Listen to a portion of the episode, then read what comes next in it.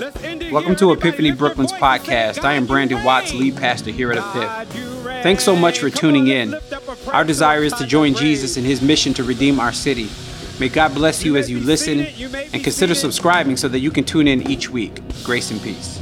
Well, it is good to be in the house of God with everybody, with the believers and, and, and those of you who have trusted in Jesus. It's good to be here gathered uh, with you today. God has given us another Sunday and never take that for granted. The fact that you woke up this morning uh, is sheer grace. You shouldn't have woke up, but it was sheer grace that you woke up this morning. And uh, we, we're in here to give God the praise. That's why we're here, so Jesus' name can be praised. Uh, this morning I woke up and I was um, I was singing a song, but I was also thinking about uh, the, the verse in, in Proverbs, Proverbs 18 it says, The name of the Lord is a strong tower. The righteous run in and are safe. I think sometimes we hear verses like that we let them, we let them go over our head, but think about that. The name of the the name that we are in here praising is a strong tower. The righteous get to run in and we are safe. When I was thinking about that verse, I was um, I was singing an old hymn, Pentecostal hymn. Yeah, I don't know if y'all would know it. I taught it to the first service. Uh, so if, if we can if we can do it together in here, that'd be great. The song go like this: His name shall be praised, just like this. His name shall be praised. If y'all know it, sing it. The name of the Lord is a mighty tower. His name. That's the whole song. That's it. His name shall be praised. Come on, y'all sing it. His name shall be praised. The name of the Lord is a mighty tower. His name. Now you got it. Y'all come on, sing. His name. His name shall be praised His name shall be praised. The name of the Lord is a mighty tower, his name shall be praised. Thank God, his name shall be praised. His name shall be praised. Somebody should stand up and be free in the Lord. Is a mighty tower, his name. Turn this mic on over here. His name, his name shall be praised. There it is. His name shall be praised. The name of the Lord the name of the Lord is a mighty tower. His name shall be praised. Say Thank God. His name shall be praised. His name. His name shall be. The name of the Lord. The name of the Lord is a mighty tower. Let the band just play. Shall be. Clap your hands. Hey. Stop. Clap, clap, clap, clap. Come on, let's have some church in here. We ain't here for a little bit. Come on, y'all.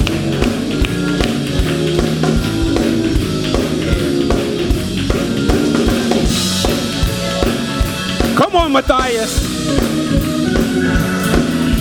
The name of the Lord is a mighty tower. His name shall be praised.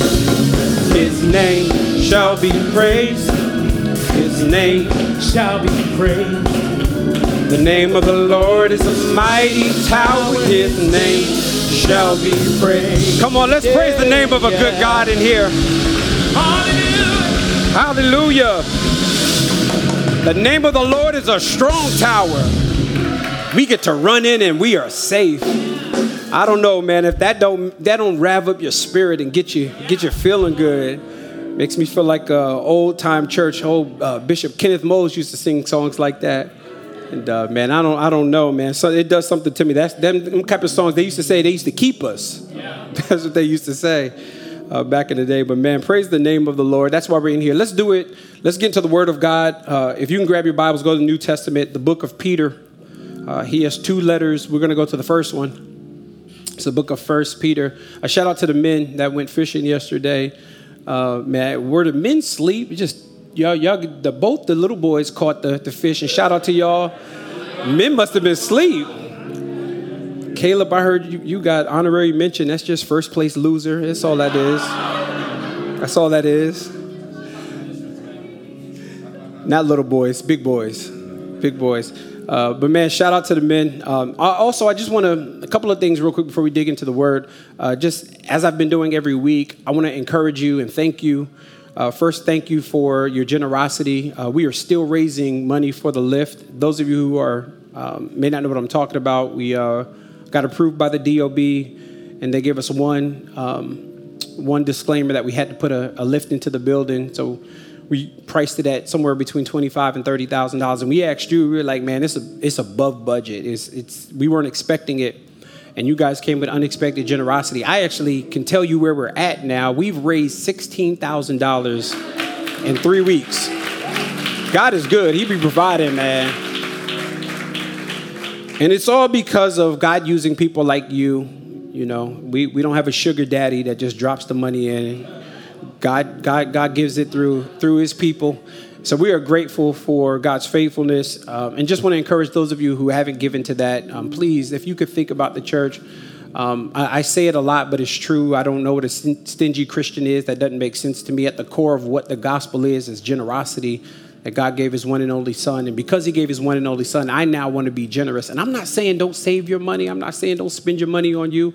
Listen, enjoy yourself. But I am saying that if you enjoy yourself at the expense of giving God something, it ain't even about an amount. It's just whatever you can give. Because remember, a couple weeks ago, we saw that God was able to use a donkey to ride Jesus on the back of generosity. So I just want to encourage you, those of you who haven't given, if you would consider the church, and it's not just about the lift, by the way, generosity has to run beyond the building project. Generosity actually has to be a model of your life. One of the ways that you showcase the gospel is by generosity. So we don't give because we're cursed with a curse. We give because Jesus has given everything. He gave his life. And so because of that, we respond back by giving. Uh, also, real quick, before we dig into First Peter, um, every August, my family and I take, uh, take a sabbatical. Can we thank God my two boys are here? Amen. My wife, uh, we've uh, when we first started the church, they were they were little boys, man. They were small, and you know, before we had people helping, they was outside putting up the flag. I've got pictures of my youngest son filling up the baptism pool, um, and you know, just serving in ways uh, that was that we needed. And you know, uh, as as as a family, you know, I don't know if you know this, but ministry can be very taxing. It can be very very taxing. It can be weighty uh, emotionally physically, mentally, spiritually. And so um, we're, we're taking off uh, for the next five weeks, uh, month of August and the first week of September. We will be on what they call sabbatical. Here's what Jesus says about that in Mark chapter 6. He says, Come away for a while to a desolate place so that you can rest. Sometimes we can, we, we can think that ministry is always doing, doing, doing, doing, doing. And this is a word for you. Sometimes ministry is resting. And let me just say, you rest well, you can rest better when work is done. When you, when you are working, you can't rest from rest. I'm talking to somebody that's lazy right now.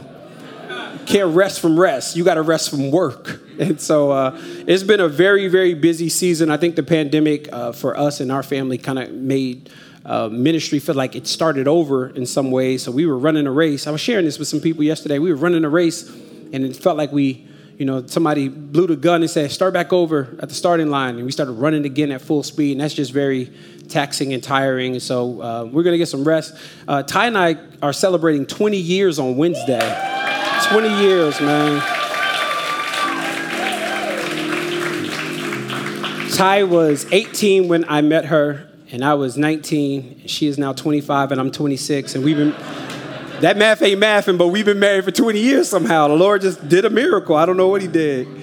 Uh, but I met her. We were we were both kids when we met. Had no aspirations for uh, to to be in ministry, uh, but to do this journey along with her, my best friend, my best friend by far. It's a land, it's a landslide.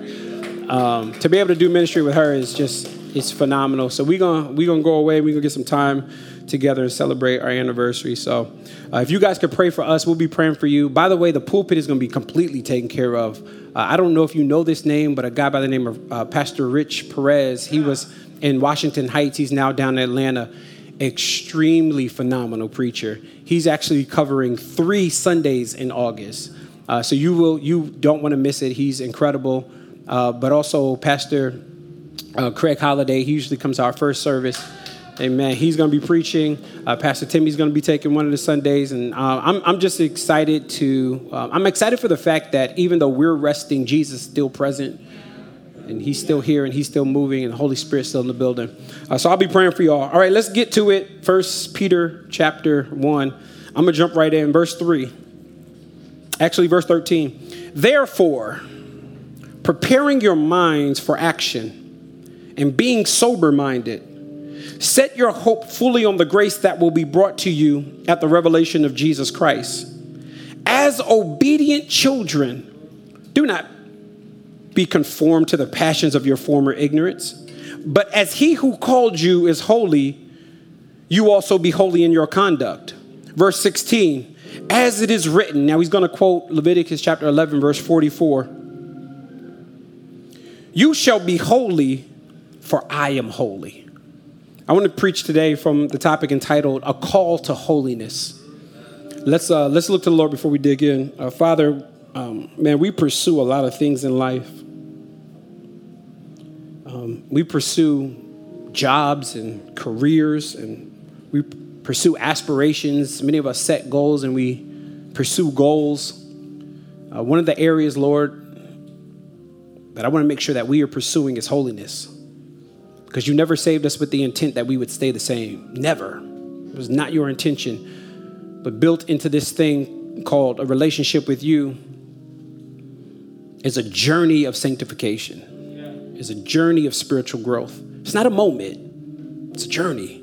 So, Father, as we dig into this text, and you call us, not me, but you call us to a higher level of holiness and sanctification, Lord, I pray that you would speak to our hearts. May, may we see Jesus in the text. Lord, please, Lord, help us to open our eyes so that we can behold the wondrous things out of your law, which points us to the Savior of the world, Jesus Christ. It's in his name and his name alone we pray. Amen.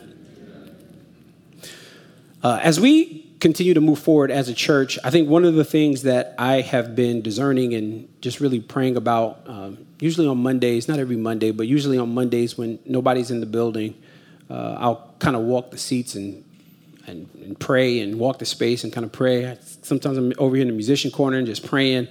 And one of the things I've been I've been sensing that the Lord is doing is just continued growth as a church.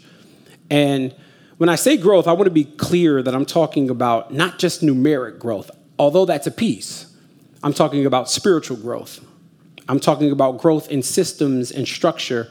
I think all around, I think one of the things I'm hoping for is like, Lord, help us, help us to grow. But even in that desire, and, and honestly, I think a discernment of sensing that that's the Lord's heart for Epiphany Church is to grow. I think even in that, I want to be careful because everything that grows isn't healthy. Tumors grow, cancer grows and spreads, cysts grow. And those things typically grow and suck, try to suck the nutrients out of your body so that you are less healthy. The rest of the body is less healthy. And so, what I want to pastor the room with, and those of you who are online, I want to pastor us in growing in holiness. Because I'm less interested in pastoring a church that's just filled with a bunch of people that come and take notes and then don't apply. I, I, I want to pastor a church that, that is serious about looking more like Jesus like I really love them. Like I'm, I'm, not, I'm not. This ain't no like this ain't no job, you know, as a as a step to something else. I am so serious about this idea of holiness. Another word you can use is sanctification. Another word you can use is spiritual growth or spiritual maturity. Somebody say holiness. Now, I noticed, Caleb, we got work to do with this idea of holiness because many of us come in with baggage as it relates to the idea of holiness. For some of you, when I said holiness, you thought prayer cloths and long skirts. And let me, I better not watch that show that got the sex scenes in it. You know, I, I better not do them edibles. You know, we, that's, that's the stuff, you know, I don't cuss, don't drink, don't smoke, and I'm holy. But that's all external. In fact, the Bible goes deeper than that. There's, there's, there's really two types of holiness that I want to point us to. So here's what I'm going to do. Before we dig into the text, let me deconstruct the idea that you have in your mind of holiness and then reconstruct it with God's word of what holiness is. There, there's two doctrinal terms as it relates to holiness. The first one is positional holiness. Write that down somewhere. Positional holiness, or you might see it as positional sanctification, same thing. Positional holiness is the state of holiness that is imputed to the Christian the moment they are converted. The moment that you've trusted in Jesus, do you realize that you are deemed as holy?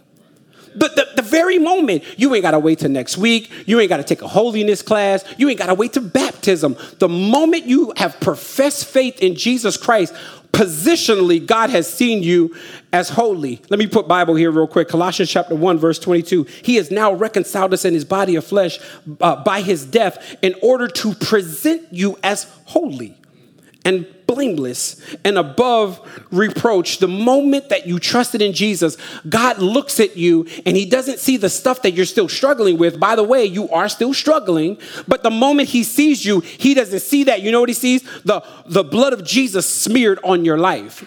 And so he looks from heaven and he looks down at all of us that are trifling and he says, Holy. Now that messes me up. That messes me up because I know me. I'm, I'm reading this like, I'm not holy.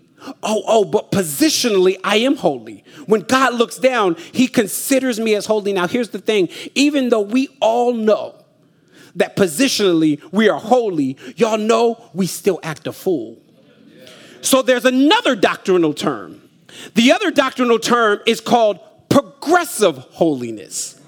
Our progressive sanctification. So, positional sanctification happens the moment that you trust in Jesus. God has deemed you as holy, which is why when you get before God, He's going to say, Well done, thy good and faithful service. It, it, servant. It's not because you actually did a good job, but it's because you believe in the one that actually did do the good job, and He's imputed that righteousness to you. And so now you are considered as holy. Well done, come on in. But then there's this idea of progressive sanctification. Progressive sanctification is the process in our daily lives in which we are being conformed to the image of Christ. Do you know that when you trust in Jesus, you are then indwelled with the Holy Spirit? One of the Holy Spirit's jobs is to take out uh, some tools and to chisel your life slowly to look more like Jesus. And so over time, you begin to, uh, the sin that used to hold you down, you then begin to overcome. And I'm able now to overcome because of progressive sanctification. Here's what Paul says in 1 Corinthians chapter 15. Now I would remind you, brothers, of the gospel I preached to you. Then he says three things. He says, in which you received, in which you stand, and in which you are being saved. That, that, that speaks to the idea of progressive sanctification. So, yeah, the moment you believe in, in Christ, yeah, you are deemed as righteous, but y'all know we still mess up. Y'all know the Christian life ain't like this. Y'all know the Christian life is like this, and we fall and we fall and we make mistakes. But but the thing is, don't stay down. There's always built into your relationship with God a thing called grace. And, and, and grace helps the process of progressive holiness. And so there's two ideas you should have wrote down. There's positional holiness that happens the moment you believe. And then there's progressive. By the way, progressive holiness doesn't stop until you die or until the Lord comes back for you. There's no, I don't care how long you've been walking with the Lord. You could be 110 years old and you got saved at 2, you're still growing. Cuz there's never a moment you you don't graduate from progressive holiness. We, we always got struggles, and something new is always presented because sin is in you. Yeah, God saved you from the penalty of sin, but He ain't saved you from the presence of it. Sin is around us, sin is in us. So there's, there's this idea of progressive sanctification. Now, here's what Peter will do. Man, Peter is so dope. Peter writes this letter, which, by the way, isn't like a letter to the church at Rome, where that letter to the church at Rome, the Bible says Phoebe, who was a deacon in the, in the church, carries the letter all the way to the church at Rome. It's not like um, the letter to the, the, the, to the Ephesians, to the, to the church at Ephesus. It's not like the letter to the church at Corinth. This letter here, Peter's letter, would have circulated to a bunch of churches. In fact, verse 1 says that it went around to Pontus, Galilee, Cappadocia, Asia, and Bithynia. And so his letter would have circled to a bunch of churches. And do you know what he does? When he starts the letter, the first 12 verses, he devotes them to their salvation. Let me say it another way. He secures them in their salvation. Don't miss, if you miss this, the whole sermon won't make sense. Verses 1 to 12 sets the stage for verse 13 to 16, which is where we're at today. And if you get these confused, you are preaching an entirely different gospel. Now, what he does in verse 1 to 12 is he constantly reminds them, You've been saved. You've been saved. He does not start with holiness, he starts with salvation. Let, let me kind of walk you through this. In, in verse number two, he says this according to the foreknowledge of God our Father, in, in the sanctification of the Spirit, for obedience to Christ Jesus, and for the sprinkling of his blood, that's salvation. Because his blood got sprinkled for our salvation. In, in the same verse, verse number two, may grace and peace be multiplied to you. You only say grace and peace to believers. Salvation. He then goes in verse number three, he says, He has caused us to be born again. Born again is salvation. In verse number five, he says, uh, Who by God's power are being guarded through faith for salvation. Y'all rocking with me? Verse number nine, obtaining the outcome of your faith, faith, the salvation of your souls. Verse number 10, concerning this salvation. Verse number 11, the sufferings of Christ. Christ suffered for our salvation.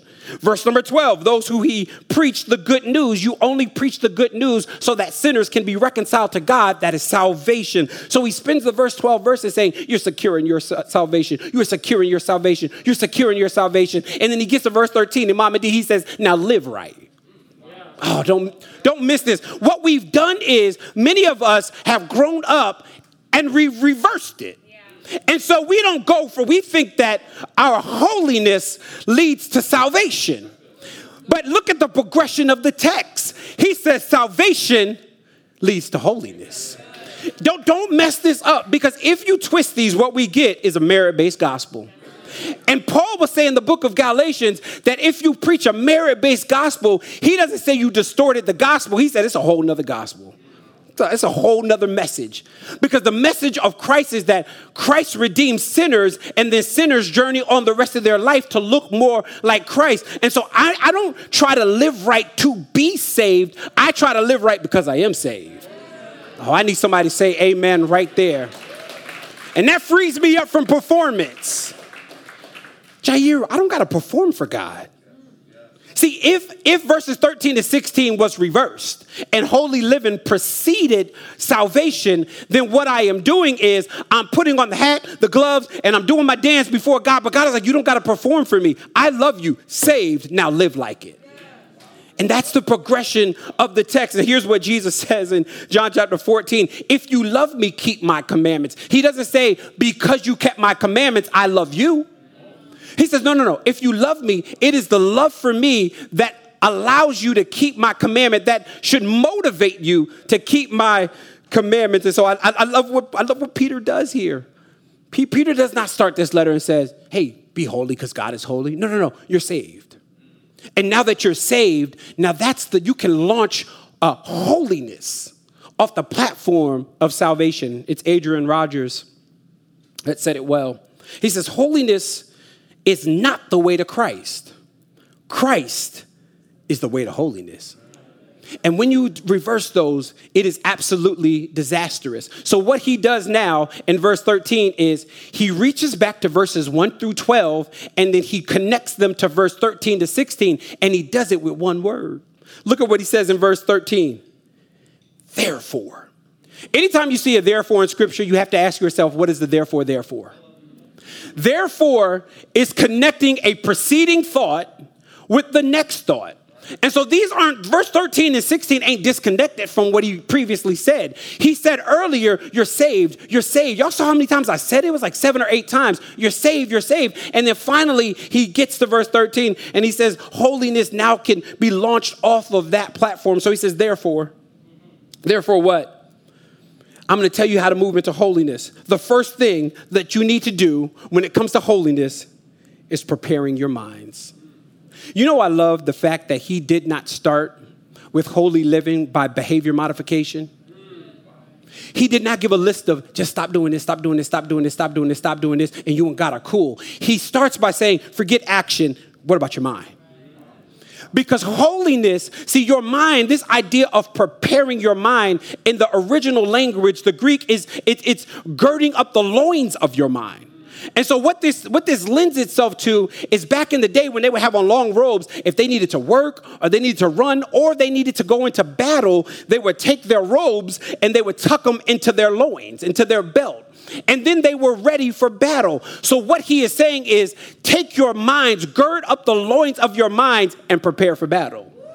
Because the mind is the battleground for holiness. Hello? Holiness don't start with behavior. Boo boo, long before it was an action, it was a thought. Nobody just falls into sin. You ain't fall into it, you thought about it. And you thought about it and you rehearsed it and you put it in your mind. And so, what, what Peter is saying is gird up the loins of your mind because holiness has to first start in your mind. Our problem is we think that it begins at behavior. Our, our problem is we're, we're trying so hard. God, I, I just got to stop doing it. I just got to stop doing it. No, first is stop thinking it and replace unhealthy thoughts with the Word of God. So sin doesn't start in the bedroom, starts in your mind. Sin doesn't start with, with the lack of character and lack of integrity. It starts in your mind. Write this down. One of the greatest ways that you can fight sin is in your thought process. I know that's not that deep, but just write it down. One of the greatest ways that you can fight sin is in your thought process. This is why Paul will pick it up in 2 Corinthians chapter 5, and he says, or 2 Corinthians chapter 10, verse 5, he, he says, take every thought captive. And then he goes on to say, and make it obedient to Christ. That's discipline. So take every thought, y'all know them thoughts that don't nobody know about. I know y'all know what I'm talking about. Them thoughts that we ain't share with nobody. That them, them thoughts that we let, you know, we entertain in our mind. I said this before, but what if I took all of your thoughts and I put them right here? Y'all know how embarrassed we be and I put your name on it. Somebody been thinking, somebody got some stinking thinking. Can you imagine what how we would feel if we took if see that's the thing. Honestly Christianity is real or fake not based on behavior but based on your thought. And what I mean by that is you can fake all of us out. I've been in church long enough. I know when to lift my hands up. I know how to come to the altar and cry. I know how to fake everybody out but you can't fake God out with your thought process. It becomes real on that level. It becomes real there and so he says, gird up the loins of your mind. You know, if we if we spent half the time and discipline on our minds as we do on our bodies, we would be a lot further along. I mean, I know I'm talking to vegetarians in this room. Some of y'all are non-GMO, non-gluten. Some of y'all work out. I, Elijah, when you came in, I was checking out your arms. You, you know, I, am dangling up under here. and I'm not full out like you. You know what I'm saying? But I, I, look around and I wonder. I look on Instagram and I see y'all in the weight room and y'all doing inclines and pow, y'all screaming, oh, jumping and all that stuff. You know, y'all, y'all are doing all of this stuff for our bodies. What if we took half the time and prepared our minds the way we do our bodies? We are so concerned about our bodies, but we don't give the thoughts that are in our minds the same attention. Bruh, you can't be non GMO and nasty in your mind. Sis, you can't be a you can't be a vegetarian and stare at gray sweatpants all day. I'm just sit on. I'm just, I'm just sit on down for a second. Because I know I'm preaching. Last week I said this, but I don't know if y'all feeling me. Peter says, gird up the loins of your mind. And then, and then he needs some reinforcement. So Job says the same thing. Job says, dress for battle. And that's when, when I say prepare your mind, listen, holiness, notice I ain't get to no behavior yet. I, go, I, th- I, got, I got on the stuff that roams around our mind. And you know, this is why discipleship is so important. And I'm not just gonna say discipleship, but authentic discipleship because I feel like you need a group of people in your life that you can be honest with. And so you need to have somebody in your life that you can be like, girl, let me tell you what popped in my mind earlier. I'm serious because I know it popped in your mind. We need to have friends that we can go, bro, yo, I'm struggling with porn. I'm, I'm, I'm, i have all these thoughts in my mind. I'm, I'm, imagining these things. You need to have somebody you can confess that to that will hold you accountable, that doesn't care if you get offended when they tell you you're wrong. That's what we need in our life. Holiness can't be done by yourself. You need the Holy Spirit and a group of people. It's our minds, it's our thinking. So he says, Look, prepare your minds, but I don't only need you to prepare your mind. He then sticks on this idea of the mind. He says, uh, Therefore, preparing our minds for action and being sober minded. Sober minded, but by the way, sober minded is mentioned six times in the New Testament. This word sober minded. And Three of them, three out of the six, are used by Peter. He loves this word. He loves this idea of being so being sober minded is the idea of being alert. It's, it's the idea of, of being ready, of, of, not, you know, being ready for battle. And it holds the idea of being drunk, but it's not an actual physical drunk, it's a spiritual fog. It's a spirit. And when you when you clutter your mind with a bunch of world stuff, and you fill your heart with a bunch of stuff that you know is, is anti the gospel, anti Christ. After a while, you're going to be wondering why I can't stop doing this. Well, you're feeding your mind with something that you shouldn't. So he says, be sober minded. You know, this is not the only time he uses this idea of be sober minded. He uses it in chapter five as well. And in chapter five, when he does it, he says, Be sober minded, be watchful, for your adversary, the devil, prowls around like a lion. Imagine that. He says that there is a spiritual lion. Do you know that a lion's one job, it's, a, it's one job is to devour you? That, that's all he wants to do. Now, you know, you know, if a physical lion was roaming around Brooklyn, you wouldn't pick that day to be drunk. You wouldn't. Think about it. If a, if a, if a, if a real physical lion was roaming around, you would not go to Mr. Liquors and, and get a bottle of Prosecco and polish it off. But why do we do that when it comes to our minds?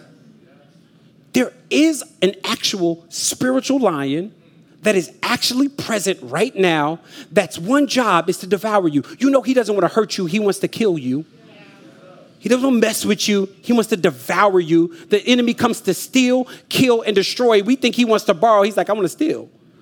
We think he wants to hurt. He's like, no, I want to kill. Think he wants to just mess over you. No, I, w- I want to devour you. I want to destroy you. And so Paul, P- Peter says today, be spiritually alert. And I know I'm not naive. I'm not a young pastor. I've been pastoring for a while now. Some of y'all came in here and you're taking tequila shots. Spiritual tequila shots. And you're not sober. Some, some, somebody in here is taking that peach Ciroc and you're taking it back. And God is looking at you, and God is like, oh, they not alert. They, they mind is in a fog. But you know, this morning when I got up, I was praying. I was going, Lord, I was going, Lord, I, I really do want to pastor a church that is fully spiritually alert. A church that's, I prayed that you would have sharper discernment. I pray that you would have a deeper insight into the things of God. I pray that you would understand and have, have, have hold to the mysteries of the faith. I pray that you would fight in your mind to keep Christ central. This is why we say Christ is central because he has to first be central in your mind. You constantly have to be saying, "What would you know?" Back in the day, we said, oh, "What would Jesus do?" Bracelets on. That was real. That's what we need to be asking ourselves all the time. That's keeping Christ central.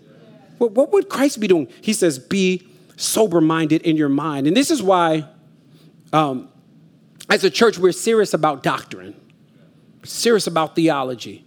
I'm not. I'm not preaching theology for you, or we're not preaching theology for you to just take notes. We're actually preaching it so that behavior can change. We, we, we preach about, you know, theology is nothing more than the study of God. We are preaching about the study of God week in and week out and the work that He has done through His Son Jesus Christ because we want you to walk out of here and be able to sense when the enemy is present. And sometimes, you know, that's the thing about the lion. He don't always come to you and looking like a lion. Sometimes he actually got nice abs. Sometimes his skin is nice, it's, it's popping, it's dewy. So, so, sometimes he got nice teeth. Sometimes the Instagram is right. And you never know how the enemy seeps in there and then the lion appears. And that's the thing about the lion, you don't know until he devours you. See, lions don't just, they don't walk up on you like, yo, my name is, you know, that's not how they work. They typically sneak up on you and you don't know it until it's too late. So this is why he says, gird up the loins of your mind, so prepare for battle. Oh, and be sober-minded. Well, why am I sober-minded? What, what else, eh, what else can help me with holiness? Look at verse number We'll go back to verse 13. Therefore, preparing your minds for action and being sober minded, set your hope fully on the grace that will be brought to you at the revelation of Jesus Christ. Verse uh, number 14. Look at these three words as obedient children. The one thing that will help you with holiness is to be obedient to God. Obedient at all costs. And obedience doesn't mean that you obey with the stuff that you like. It means you obey with the stuff that you don't like. So there are sometimes you come in here and, and you hear the word, and yeah, you should walk out and feel encouraged, and you should be like, yes and amen. And there are sometimes you should walk out saying, ouch, and I'm offended. And I'm offended because God is calling me to a higher level of obedience. He says here, be, be obedient as children. Do you, do you know that children, like every parent knows that the one thing I expect is obedience. It's the one thing I expect. Now, you may not always obey, but I, I expect you to obey. And here's what our religiosity has done we've replaced obedience with saying, But God, I memorized it. That's what we do. We read the scripture and be like, Oh, I ain't got to obey it. I just got to parse Greek over it.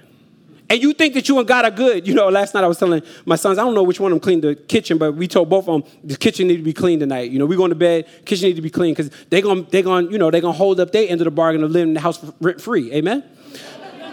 and so I said, when I come downstairs, I'm expecting that the dish is going to be clean. You know what neither one of them did? Neither one of them went and played the game and then came back to me and said, I memorized what you said. You said clean the dishes and I looked in the, in the, in the sink and the dish is still in the sink, I'm not happy that you memorized it. I'm only happy when you obey it. Can you imagine if they called their friends and was like, yo, come over, we're gonna have a small group. And the small group gonna be, the topic gonna be how to clean the dishes. And we're gonna, we gonna talk for two hours, and we're gonna share food, and we're gonna walk away, and we're gonna be like, I learned what it means to clean the dishes, but then they're not obedient to cleaning the dishes. I'm not happy. I don't care if they become Greek scholars and can parse Greek on cleaning the dishes. If you haven't obeyed it, I'm not happy. So the Bible just says, as obedient children, God expects us to be obedient. Do you if if we're children, you know our father is God. And God is like, man, there's a whole lot I'm telling you about in scripture, and I expect that you would obey it. You know, when Jesus is about to, when he's about to ascend to heaven, the Bible says he dies, and then he hangs around about, about 40 days, shows himself to all of these people, and before he ascends back up to heaven, and sits on the right hand of the Father. Do you know in Matthew 28, he's giving last instructions to the church? And in it's called the Great Commission. And giving last instructions for the church, one of the last little lines he says is, teach them to observe all that I have commanded. So Jesus doesn't say, hey, go teach them how to, how to parse the Greek on it.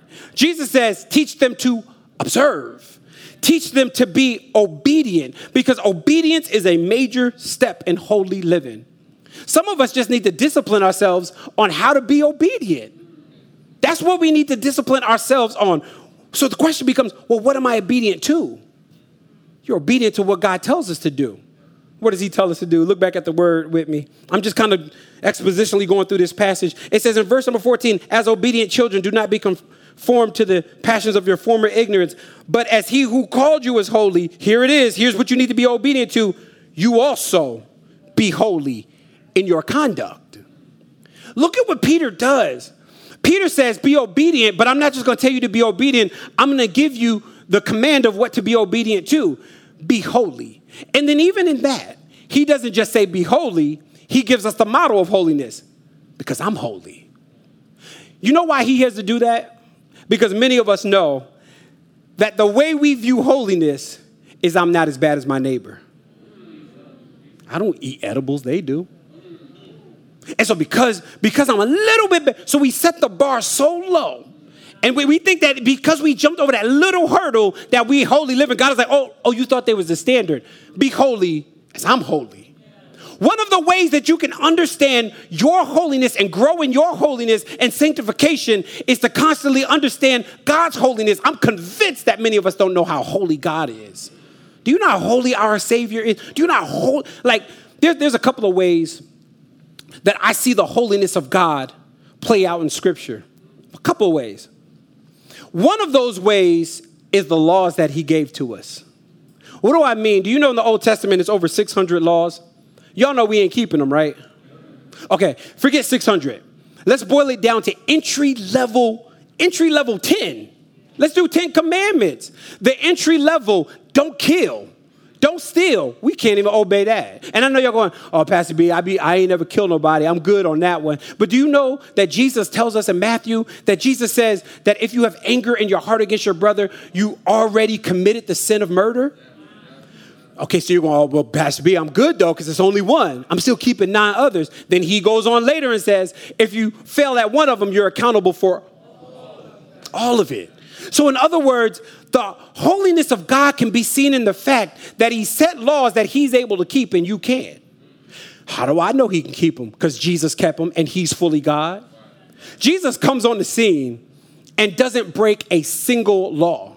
Fully, and this is what I love about Jesus. He fulfills the law. The reason why you and I ain't cutting up no bulls and goats and here and sacrificing no animals, because Jesus has fully fulfilled the law. He didn't abolish it, he fulfilled it. He fulfilled it. And so, 10 commandments, Jesus, like, oh, I, I killed that. I murdered that. And then what makes it so dope is Jesus. Remember in the beginning I said it's a, a, positional sanctification. He kept the law and then imputed it to you as though you kept it. And then the reason he was so brutally murdered was because he took our sin and he sat on the cross as though he lived like you, and you get to stand before God and hear, Well done, thy good and faithful servant, as though you live like him because he kept the law. The holiness of God can be seen through the laws that he gave to man. Second place that you can see the holiness of God is the very cross of Christ. The fact that he was willing, Matthias, to brutally murder, and I want to highlight the word brutally murder his own son for our salvation shows you God ain't playing with sin. The reason God crushed his son was because he saw our sin on him, and the Bible says that he was condemned. And not only that, do you know the emotion tied to it? this messes me up. Ephesians chapter 53, verse 10 says, uh, It pleased the Father to crush the Son. It pleased him. This is how holy God is. He is willing to crush his one and only son so that you can get liberty. And I don't know why you sitting there and not rejoicing over the fact that Jesus absorbed our sin. We can see the holiness of God by looking at the cross of Christ. A holy one absorbs our sin. You know, many of us rejoice, you know, over the wrath of God being satisfied. But you, you know, I know that there's some of you in here that don't know the Lord. I'm not beating you up. I, I know you're in here. No, not yet, not yet, not yet. I got a little bit more sermon. This is second service. I'm gonna keep going for a little bit. got a little bit more, Matthias. You rushing me, bro. Um, you know, many of us don't think that we'll ever stand before the Lord, especially those of us that don't, you know, those of you who don't know the Lord. And you know that that wrath that was on Jesus, it still remains. You know, many of us rejoice in, in this room over the fact that John 3.16 says, For God so loved the world that he gave his only begotten son. Whoever believes in him shall not perish, but have everlasting life. And we rejoice over that. Have you ever read verse 36? Verse 36 says, Whoever does not obey the son shall not see life, and the wrath of God remains. And so, this idea of the cross, the idea of God's wrath, still stands in judgment against those of you who do not know the Lord. And I'm not beating you up, I'm actually giving you an opportunity to trust Him today. Today can be that day because the holiness of God is best seen through the laws, and the holiness of God is best seen through how He crushes His one and only Son. I'm going to finish here. The last way I think that we can pursue holiness is by Bible intake. Look at verse 16. Verse 15, but as you but as he who called you is holy, you also be holy in your all your conduct, since it is written. Again, he quotes Leviticus 11, 44. He says, You shall be holy, for I am holy. I love that Peter ends this time by giving a scripture. Because how Peter could have ended it by saying, Be holy, because God is holy, and just giving a thought. But he says, No, I'm not asking you to be holy because I think it's a good idea. I'm asking you to be holy because the word of God says so. And so what he does is he shows us underneath that is that one of the ways that we pursue holiness is by constant Bible intake. No, forget constant, daily Bible intake. I don't read the Bible every day because I'm a pastor. I read it because I need to feed my spirit. And some of you are waiting for those moments, you know, you're looking at your, your devotional time is boring. Can I promise you 90% of mo- devotional time is, is boring? It's only 10 climactic moments. 10% of them are like, oh man, I felt the Spirit of the Lord. Most of it is mundane. I just want to free you up because many of you stopped the Bible playing because it was boring. It's all right that it's boring. Last night I needed to go to sleep and I couldn't sleep and Ty was in the bed. She was, you know, taking, you know, doing some emails and, and I'm trying to go to sleep and I couldn't go to sleep. You know what I did to fall asleep? I put on the Dwell app, I put my earphones, and I let the word of God read to me. Now, I'm not, I'm not downplaying the word, but just sometimes it's, it's just mundane. But you never know how God is. Remember, I talked about battle? You never know how God is storing up weapons for later. You ever been in front of somebody and you was talking to them and you was ministering to them, and then the Lord pulled out a verse? You was like, shoot, I didn't even know I knew that verse. And you read it three months ago? That's God storing up for battle. This is why nobody goes into battle without a sword. Many of you are weaponless. You're trying to fight the enemy. Here's what messes me up. Even Jesus had to use the word of God, Miguel, to fight off the enemy. Even Jesus is the word.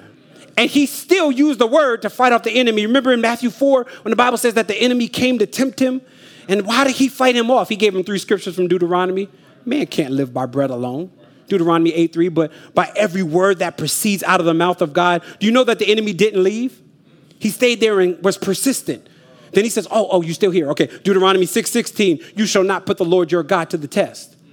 Do you know that the enemy was still persistent? Oh, you're still here. Deuteronomy 6:13 it is written you shall worship the Lord your God and him shall you serve only. And then verse 11 of Matthew chapter 4 says then the devil left. He only left because Jesus wouldn't go, uh, what's that verse? Um, what, what, did they say on Sunday? Because y'all know a lot of us are Sunday only Bible readers. What, what is that verse that they went over on Sunday? No, Jesus was like, oh, oh, you're here, Deuteronomy 6. Deuteronomy. And that's fight. You need fighting verses. When the enemy, when that enemy that prowls around like a lion comes up to you, you need fighting verses that I'm about to land a place soon. You need fighting verses that you can fight off the enemy with brothers, sisters, you know, when you're so tempted sexually and it's outside of marriage, when you're so tempted, you need to be like, oh, wait, but Romans 12 says, I present my body as a living sacrifice, holy and acceptable, which is my reasonable service. When you're struggling with that addiction, you're like, I can't overcome this addiction. You have, oh, Paul says in Galatians chapter 5, verse 16, uh, for if I walk in the spirit, you would not gratify the desires of the flesh. Many of us are trying to fight, but we don't have weapons. You need weapons. And what is the greatest weapon? The word of God. So what does Peter say? He says, Be holy, be holy, gird up your mind, be sober minded. Oh, but you can't do that absent of the word of God as it is written. Be holy because I am holy. Epiphany, listen, as I land this plane, I have absolutely no desire to pastor a growing church that's a cesspool of sin. I have, I have no desire, like zero desire. Like, I'll, I'll do something else. I don't know what I'll do, but I'll do something else. I have no desire to pastor a church full of spiritual infants that are not growing up. And I'm not calling you an infant, but all of us started as infant as an infant. And we begin to grow. What does Paul say later on in this book? He says, crave the milk of the word, that by it you may grow up. And many of you, I'm calling you to the carpet because many of you need to spiritually grow up. You still struggling with that? You still wrestling with that? I don't think we know that we actually can live a life that is free. I don't think we know that we can overcome that sin. But I'm preaching to somebody today. You can overcome it today because holiness is real and you can attain a, a, a, better level, a higher level of sanctification. Now, listen, you don't ever graduate, but we keep, we keep serving. We keep serving the Lord. We keep growing. So I want to be more mature than I was yesterday. I want to be more mature than I was last week. But many of us have trusted in the Lord and we're good with being the same. God never saved you that you wouldn't, that you would keep the same rhythm. He transforms everything. You can play something soft.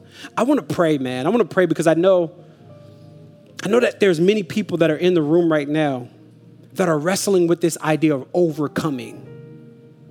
You ain't gotta listen, today ain't the day, ain't a confessional. You ain't gotta come and tell me anything. But I do think you need to do business with the Lord. Because yes, there's grace. Yeah, when we fall and we, you know, I know we make mistakes and built into that relationship to keep him from killing you is grace. I, I get that. But I also know that he does have a desire for you to grow. And some of us haven't grown. Some of us haven't grown. And so, what I want to do is, I just want to pray for you. If that's you, if that's you, if you would say, That's me, I know I was long today, y'all. That's me. I, I want to pray to grow. I want to I want to spiritually mature. Would you do me a favor? Would you come on down here? Would you come on down to this altar if you're like, I, I, need, I need to get my mind right. Thank you for coming. My mind has been all over the place. Thank you for coming. I have not girded up the loins of my mind. I have not been sober minded. I've not walked in the truthfulness of what the scripture says. What does he say? Be obedient as, as children. I have not been obedient as a child. Look at these folk that are coming to the altar because they want transformation and change. They're coming because they want more of Jesus. And listen, those of you who are sitting, if you know, maybe you've been walking with the Lord for a while and you got in that season of coasting. Y'all know that season. Y'all know the season of coasting is where we usually fall, right? In the season where I, I read enough, I prayed enough. Those are the seasons enemy comes in and devours us. Every head bowed and every eye closed. Lord, I'm looking at an army of people that want to follow you, that are not okay being surface Christians that are not okay skimming the word, but I'm looking at people that really want change and transformation. And so today, oh God, I pray that today would be the day. Pray for each and every mind, each and every mind, each and every mind, each and every mind. Lord, the battle starts there. So, Lord, would you guard their minds, protect them from the filth of this world protect them from the fowls of the enemy. And Lord, because they're going to grow in their faith, I pray that it would be contagious, everybody around us would grow in our faith. That we'd be better husbands because we are growing in our faith. That we'd be better wives because it's growing in our faith. That we'd be better singles because we are growing in our faith. Father, I pray, oh God, for spiritual sanctification. I pray for holy living I pray for overcoming. I pray that we wouldn't be okay being the same. That we would look more like Jesus. That's, that's the one thing all of us as believers have in common.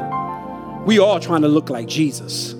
So, Father, oh God, I pray that you would help us. Father, I thank you for the Holy Spirit's work in our life that chisels us to look more like son, your son. So, Father, I pray for that spiritual surgery pray, oh God, that sanctification, Lord, that we would realize that sanctification in the overnight process. But I pray that we would realize that it, it it's a journey.